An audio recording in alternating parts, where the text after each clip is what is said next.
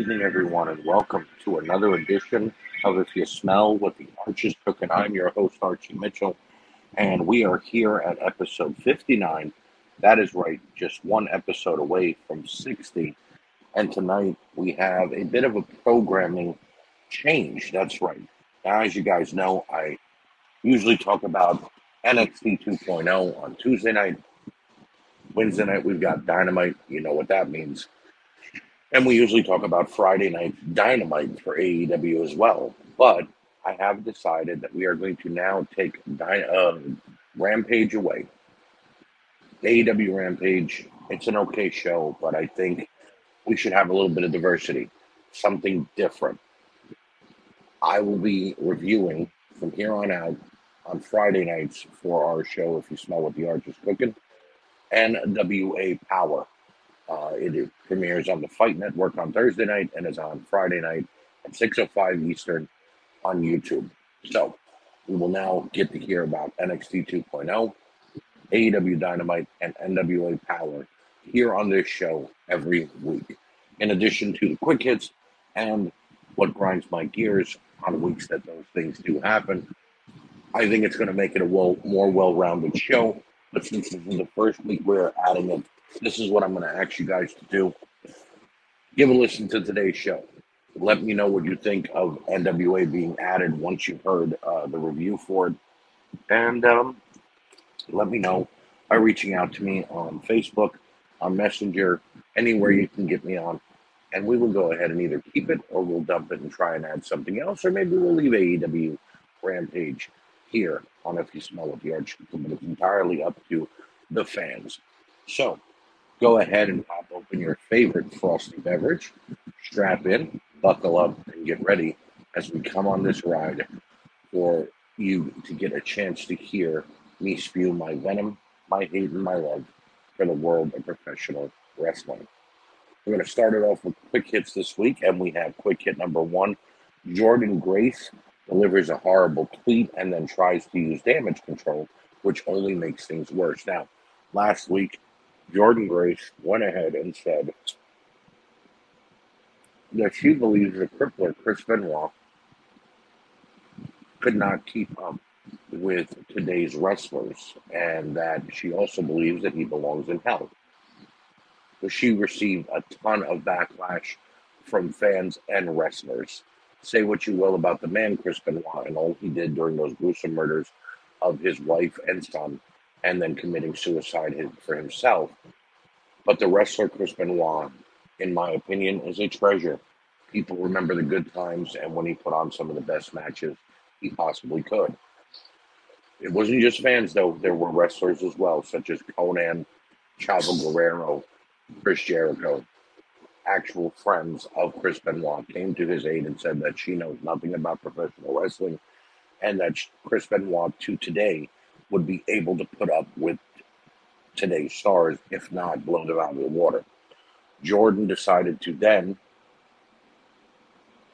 retract her statement, apologize, and try to reach Chavo, Chris, and Konnan, as well as the son of Chris Benoit, David Benoit, to put together a fundraiser, a GoFundMe, to give money to concussion awareness.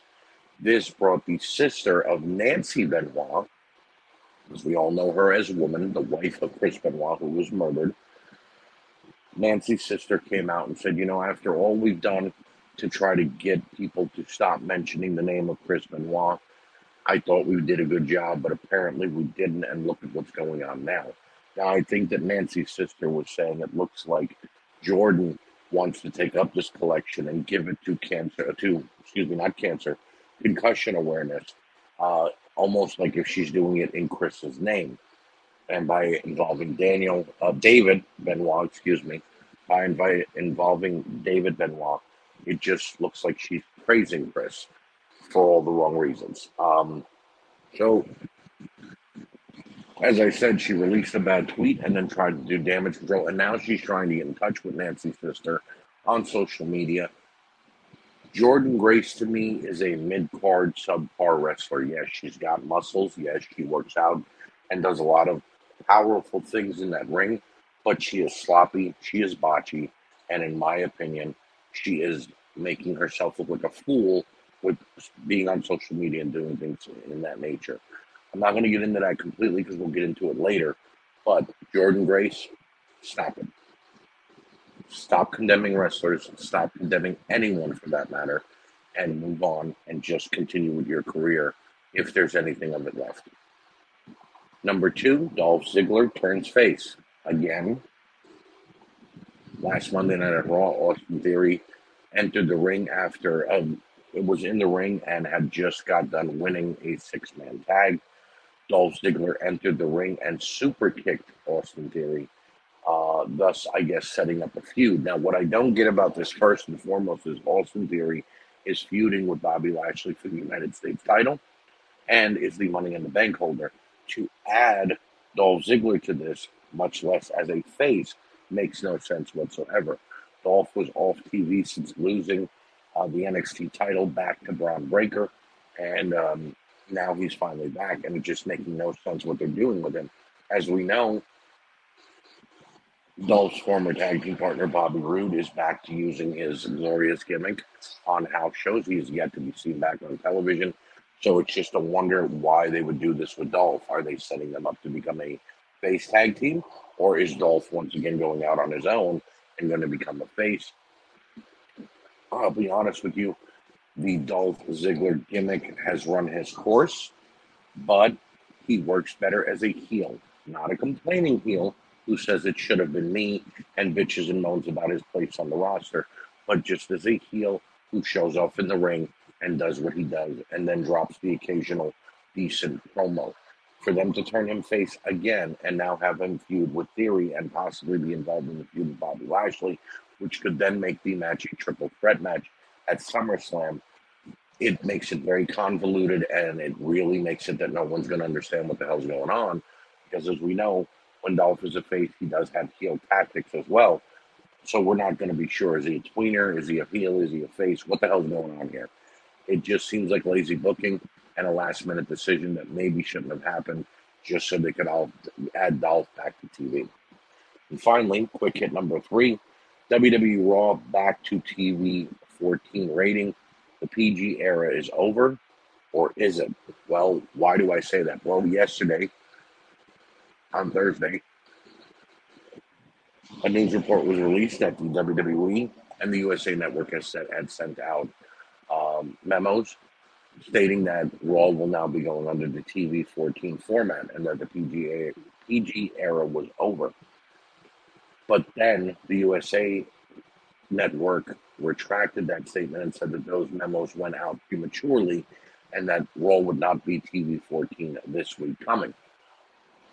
I don't get it. Who released the memo then? Was it the WWE that did it by mistake? Was it some was it some new intern who made copies and then said, "Oh, I'm going to hand this out"? It just doesn't seem right. If any indication, though, if TV 14 is coming back, I am happy for it, and it's not because I want the raunchy, stupid things like hot lesbian action or the uh, sex celebration between Edge and uh, Lita or anything of that nature.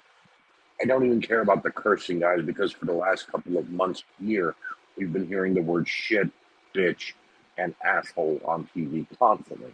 It's not about the, even the cursing. I think it would change the uh, type of matches that we have and the booking if they can get the bookers to do a better job at booking the talent and allowing them to actually do things in the ring that they don't ordinarily do. Again, I'm not looking for it to be hardcore match central. I'm not looking for there to be a ton of blood, but I think that we could take the ban off of certain moves and allow guys to actually showcase themselves a little more. If that is the case, bring back TV 14. But if we are going to go back to that crash TV BS that we had when Eric Bischoff was there, where everything was done just for the shock value, I got to be honest with you guys. It's 2022. There's no such thing as shock value anymore when it comes to doing stupid little things like I mentioned just now. Um, and also, uh, you're going to have a lot of offended people. It won't be your general fans or even your diehard fans, but there will be a lot of people who will be watching your show and calling in and saying, this is wrong, that's wrong. And then you got a chance of being canceled. Who knows though? Maybe that's what they want with everything going on with Vince and you know all the power shakeups that are going on. Maybe it's what they want. I don't know, but it will be interesting to see where they go from this forward. If TV 14 is back, when it will be initiated, and what we will see coming out of it. So, with that being said, we now move into our show reviews, and our first show is NXT 2.0. Uh, show starts off with a recap from the Great American Bash last week, and then goes to the outside of the Performance Center, where we've got Roxanne Perez, who's been attacked before her women's title match later on tonight. Uh, we got Cora Jade sitting around wondering who did it. A bunch of uh, you know guys that are from uh, the Performance Center that are coaches and and and producers trying to you know get everybody away and just check on her. It wasn't a bad uh, opener until we let we begin to see what's unfolding here, and I'll get into that in a bit. Opening match is uh, Giovanni Vinci taking on Apollo Crews. Very technically sound opening match, and we even got a little bit of power mixed in as well. Both Vinci and uh, Crews worked a great match. Zion Quinn getting involved was the right move here because it gets Vinci over and protects Crews with the outside interference. Last week I said, how are they going to do this? Well, on any indication, he did it the right way. Involve Zion Quinn, keep the feud with him and Crews going, and we'll see what goes on. Uh, Vinci gets the win at the 12 minute mark with a hell of a finisher. Really good opening match here. Cora Jade lets Mackenzie know that she suspects Toxic Attraction is behind Roxanne's attack. She's going to make sure that they pay. Uh, lighting the bat outside of Corey here, but this is just the beginning of the who done it to Roxanne Perez that we will see go on throughout the rest of the night. Tiffany Stratton has a little vignette talking about Wendy Choo and their current feud. I think that this storyline is finally over and Tiffany may be moving on. I hope that that's the truth because she has improved in the ring, and I think that she could do within a, in a better feud and give Wendy Choo to somebody else that she can antagonize a little bit. Cameron Grimes comes out and tries to explain why he lost to Bron Breakker, and he gets interrupted by JD McDonagh. Uh, they exchange pleasantries, and then JD takes a cheap shot at Grimes and runs off. This could be a really good feud for both of these guys. I like where it's headed. The Creeds and Damon Kemp watch their match back and express respect for one another.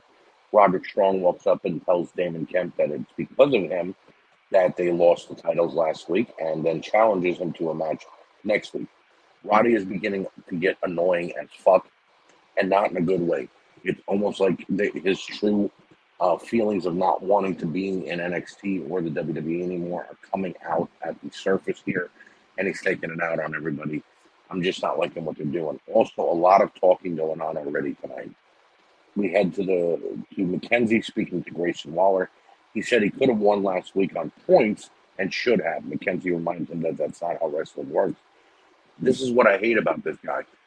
What the hell does I mean? I understand it's a heel uh, it's a heel's prerogative to make up excuses. But the truth of the matter is, is for him to say, yeah, I should have won on points last week. Are we leading to a matchup that's going to have judges and points involved? Because that's bullshit. You know, it, he just doesn't make any sense in his promos. And, you know, he isn't very well liked as it is. So doing an incoherent promo makes no sense here. We then finally go back to the ring and we've got Carter taking on Tatum Paxley. This uh, matchup was put together last week uh, when um, Carter and her partner, uh, Catanzaro, were uh, partying backstage. Tatum Paxley bumped into them, and then they got into a shoving match. And I don't know, nothing bad about this match, but nothing groundbreaking either. Paxley got the win on three minutes with a nice version of the roll up. That's me putting it lightly as to how great this matchup was, if you get my drift. Joe Gacy makes an announcement that he his hooded druids, the schism, will finally unmask and reveal their identities next week. I'm interested to see that because I'm wondering who it is. If it's going to be somebody new, uh, headed that you know that, that just got signed to NXT, or it will be somebody that they are demoting to NXT and possibly looking to build back up. Uh, we then shoot to Sanga watching last week's pool party video, and he's being interrupted by Duke Hudson. So we've had 15 minutes of wrestling and 30 minutes of talking and promos. That's WWE lately in a nutshell. And it just got worse because we go to a video of Pretty Deadly entering a cowboy bar dressed as flamboyant cowboys and calling out Briggs and Jensen. This groundbreaking tag match will take place next week, ladies and gentlemen.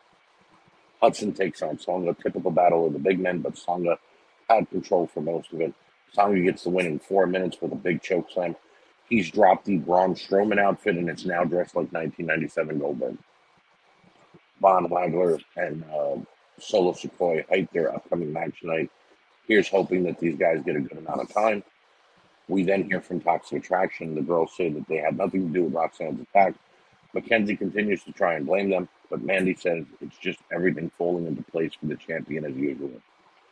Solo Sikoa and Von Wagner have their match and it started out and ended as a fight. Both Solo and Von teed off on one another, and everything they had was put into this match, but the ending was terrible. For nine minutes, they just gave it their all, and then it ended in a double count out at the 10 minute mark. I get protecting both guys, but let them go and just give them a shot. I mean, we get a vignette for Carmelo and Trick, complete with booty girls from 1990s rap videos. Lash Legends cuts a promo backstage while dribbling a basketball. Not interested in this or her match. Chase U is in the UK, and I can honestly care less. We're now at 29 minutes of uh, wrestling, and everything else uh, is 54 minutes of talking and promos. Um, ridiculous, ladies and gentlemen. Lash Legend then takes on Indi Hartwell, a three minute match that saw a lot of punching and kicking. Lash got distracted by Alba Fire, and Indi picked up the win. The five new NXT women's recruits are at the makeup counter and talking about who attacked Roxanne Perez. Solo and Wagner come busting through and are still fighting. Have they been brawling this entire time? I thought they got separated. Wow, okay. Tony D and Stacks and Legado are uh, with McKenzie. Tony puts Legado on notice and says they need to prove themselves tonight. Elsewhere, Solo and Wagner are still fighting. And um, I, I think I smell a no DQ match in their future. But Solo takes out Wagner and then shoves Robert Stone in a dumpster. I retract my statement from earlier. This whole segment was actually very well done in that they let them continue to fight for the next 20 minutes backstage and just kept showing up in random spots. Tony D and Stacks then take on Enofé and Malik. Stacks is surprisingly a good athlete, and it shows here tonight. Enofé and Malik are underrated, and I'm glad that they continue to get TV time. Tony D and Stacks work together well, and with a little help from Legado, pick up the win in eight minutes. Nice match, actually. We hear from Nikita Lyons, and she says people are all over her social media and saying that she ta- attacked Roxanne. No, they're not. I checked. I literally looked at her social media. No one said anything to her. Uh, she wants next for the women's title and knows that she can beat Mandy. God, I hope she can't, and God, I hope that's not what's going to happen. Another vignette for Axiom, and this is apparently the rebranded A Kid. I guess he's not a he's he's a not a mass wrestler, uh, but he's going to be a mass wrestler. I just hope he's better than Sin Also, next week it will be JD McGill taking on Cameron Grimes and Briggs and Jensen defending the NXT UK tag titles against Pretty Deadly. When did Briggs and Jensen win those belts, and why didn't we know about it? Whoa. Mandy Rose cuts a promo again saying she and Toxic has nothing to do with the attack earlier. Cora Jade comes out and says she'll take Roxanne's place tonight, but Perez makes her way to the ring. She is ready despite her injuries. Now, I said it earlier. I'm going to say it again. They had a whole who done it to Roxanne all night long. Um, they acted like if this was who ran over Stone Cold Steve Austin. I mean, I get it. They were trying to hype up that she might not make it to the match, but every time there was an interview, someone mentioned Roxanne Perez. It was it was kind of ridiculous. So we go to the ring for our main event. Roxanne gives Mandy a hell of a fight and looks like she's got the champ beat multiple times. Rose continues to fight back, but Perez counters and gets a two count and more than on more than one occasion. Cora attacks Roxanne and allows Mandy to hit her running knee. Rose gets the win in seven minutes and is still the NXT Women's Champion. Cora then attacks Roxanne after the match and says she's selfish. She attempts to hit her with a skateboard, but it breaks before she can use it. Why split them up a month after they've been together and a week after they won the gold? This makes no sense. Uh, it had zero build, also. I think there should have been a little dissension. A total of 47 minutes of in ring action and a lot of talking equals three out of five this week.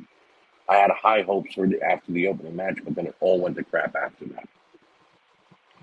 AEW Dynamite is next, and we go to the ring to start off our show. You know how much I like that. And it is Wardlow defending the TNT title against Orange Cassidy. This was actually entertaining and as back and forth as it could have been for these two polar opposites. Cassidy showed some great aerial skills and had Wardlow second guessing a lot, but the big man kept coming back. Wardlow caught Orange with a devastating clothesline and kept the best friends at bay. He finally reversed Cassidy and hit a power bomb to get the win at the 14 minute mark. Great opening match. We got to see highlights of Pac defending the Mid Atlantic title in Rev Pro. He and Shoto put on a classic, great matchup, and I actually wish we would have got to see it in its entirety. Pac retained. Good job by the new All Atlantic champion.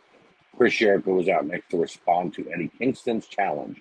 Jericho says everyone Kingston has been friends with has been hurt by him and that Eddie isn't ready for a Bob Wire match. He says he isn't fighting Chris Jericho, he's fighting the Painmaker, and this will be their final fight. Very good heel promo here by Jericho. Kingston then responds backstage and shows what Jericho has done to Ruby Soho and Ortiz. He says he will he will pay for his sins with every ounce of blood, and that he hopes that Chris brings the Painmaker. Kingston shows why he's the best on the mic in wrestling modern in modern wrestling today, in my opinion. Love a good Eddie Kingston promo. Moxley then takes on Takeshita. Uh, Takeshita tried to keep it as technical sound of a match as possible, but Moxley made it into a brawl and it turned into a bloodbath. The youngster continued to bring the fight and battled out of every submission Moxley applied, but in the end, he passed out to Moxley's bulldog choke. Moxley got the win at the 15 minute mark. Good match, but a little too bloody not every Moxley match has to be a blood and has to have blood and gore in it. I'm just saying here, guys. Christian Cage and Luchasaurus enter the arena, and Christian tells Varsity Blondes that they're annoying him. He also mentioned Brian Pillman Sr.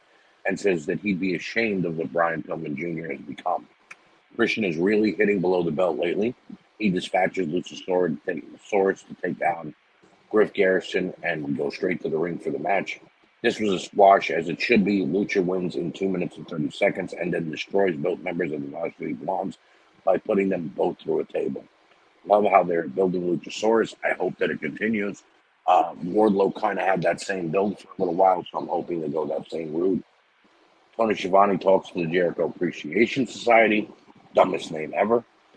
These guys are acting like they need Ritalin, and then Daniel Garcia tries to act all cool and challenges Wheeler Yuta for the pure title. I thought this match got announced last week. All Out will be in Chicago live on pay per view. Wasn't Forbidden Door in Chicago as well? Adam Page is now backstage with Tony, and he's dressed like Kurrgan from the Oddities. Dark Order comes in and challenges the House of Black with Page as their partner uh, for John Silver and uh, Reynolds. Back in the arena, and here comes JR for hour two. I love JR, but it may be time for him to retire. He's messing up a lot and doesn't look very well either. We go to the ring for Jake Hager taking on Claudio, Claudio Castagnoli.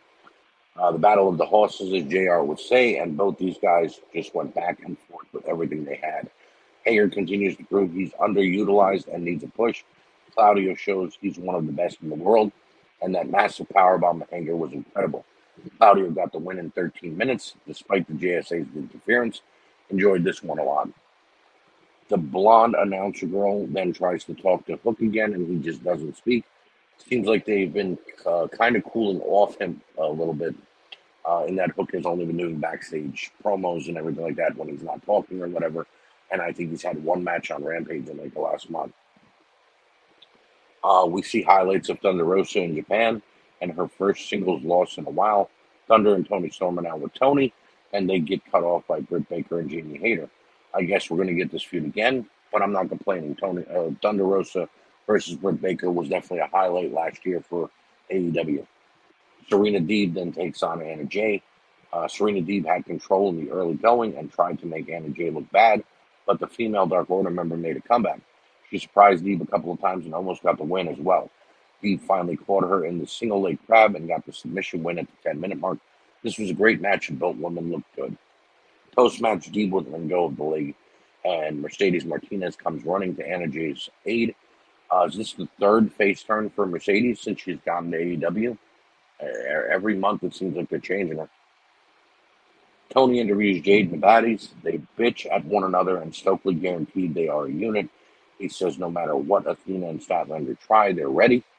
We then get a rundown of ROH Death Before Dishonored, and Jay Lethal interrupts this feud with Samoa Joe has been lethal cutting promos for the last month. When Joe, when is Joe coming back exactly? I like a good Jay Lethal promo, but I mean he's done it all on his own. Also, we've had 54 minutes of great in-ring action and 39 minutes of talking and promos. That actually made sense uh, as it pertains to the matches coming up. Tony tries to interview Anna Jay, but Tay Conti comes in and interrupts, and they exchange words. Tay has become the new Brody uh, Brandi Rhodes in that she looks good but is annoying as fuck. But I guess that's what they wanted out of her. Uh, we then go to our main event, and it's the Young Bucks versus Team Taz versus Swerve and Keith Lee. This was as good a main event as I've seen in a while that wasn't a pay per view. Team Taz has a lot of potential and work great together. Swerve and Lee are innovative and go the extra mile, and the Young Bucks are one of the best tag teams today. That spot with Swerve jumping off of Lee's chest was sick.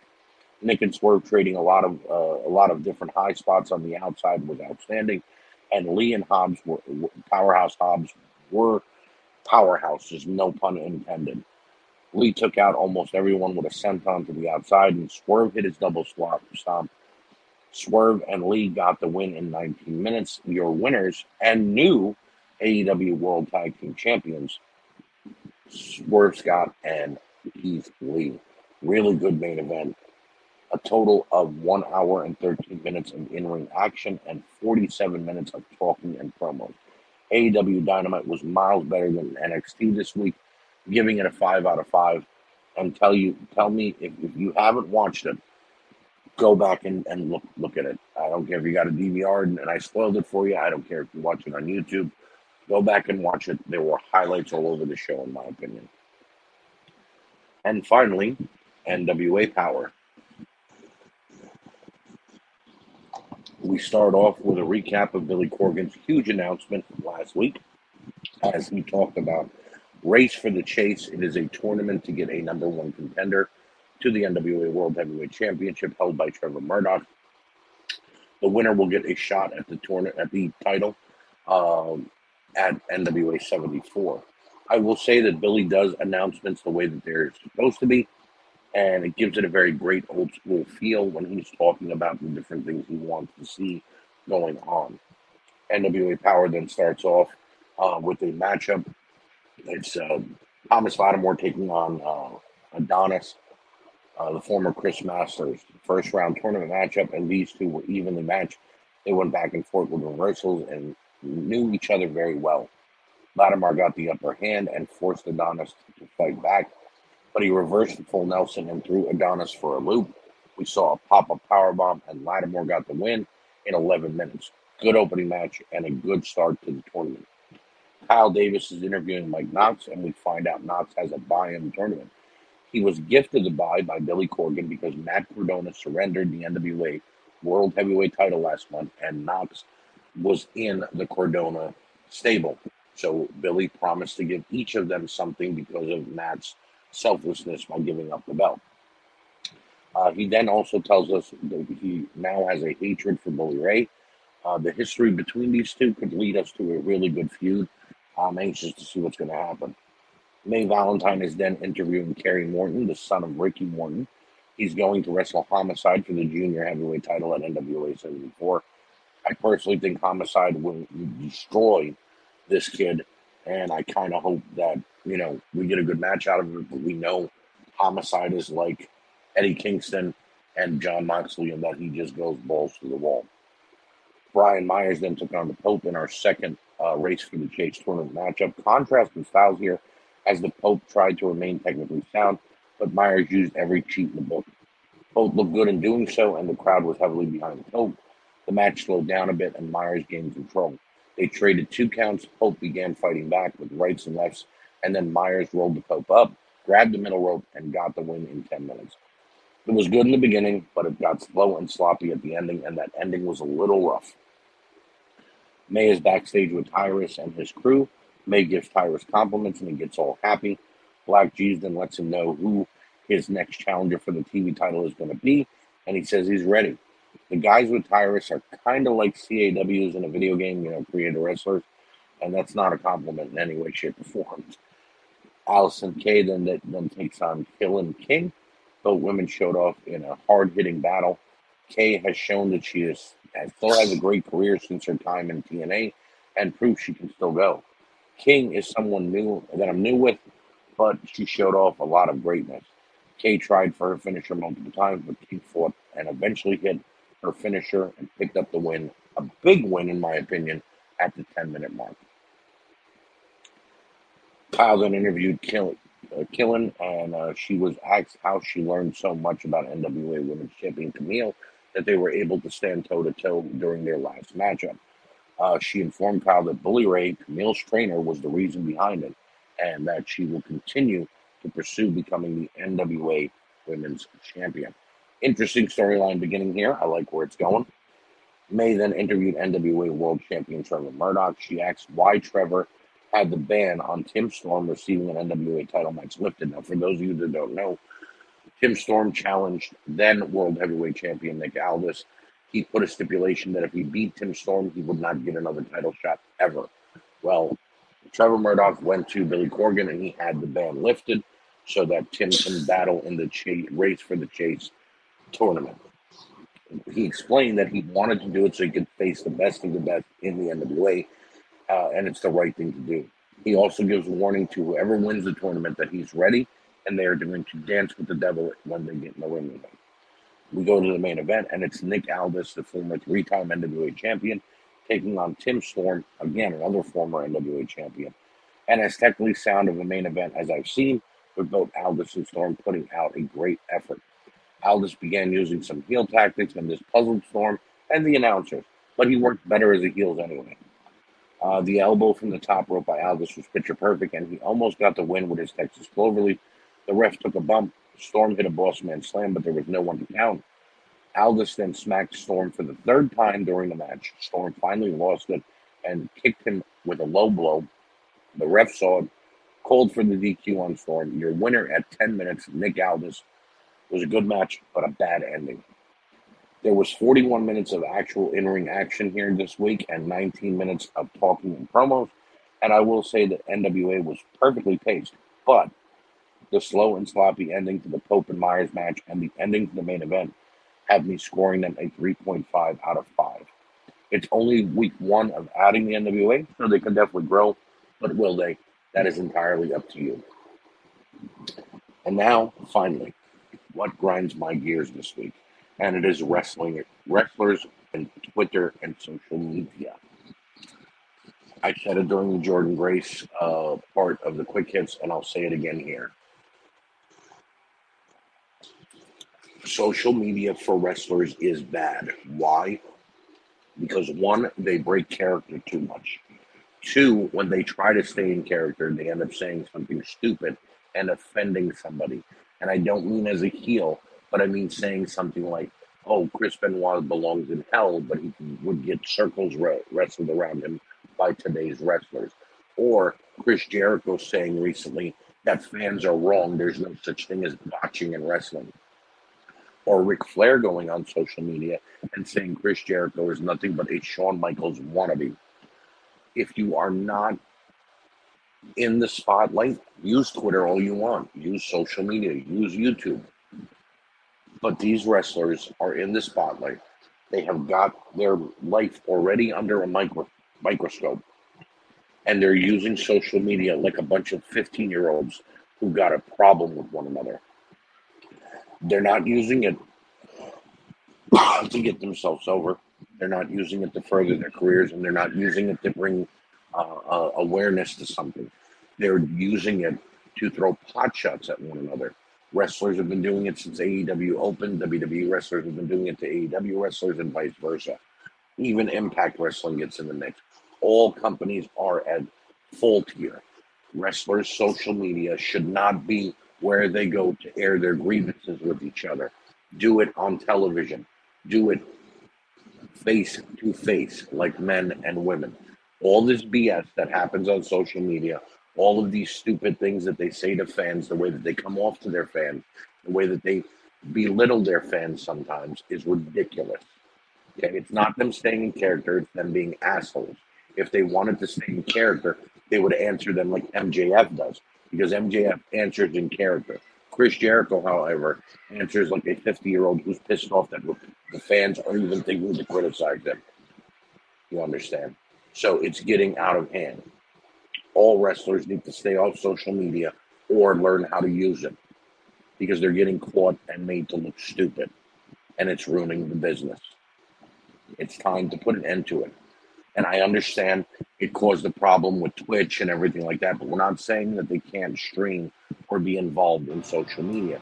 We're saying that they need to stop airing their dirty laundry and their grievances on social media. That's where I stand. So, with that being said, I am now done, but I want to thank you guys for once again listening and being here and supporting. Continue to support if you smell what the arch is cooking as well as all the other podcasts here on the We Can't Wrestle and WrestleNet Radio podcast family. Thank you so much for joining me. Have a great night, and I'll see you all soon.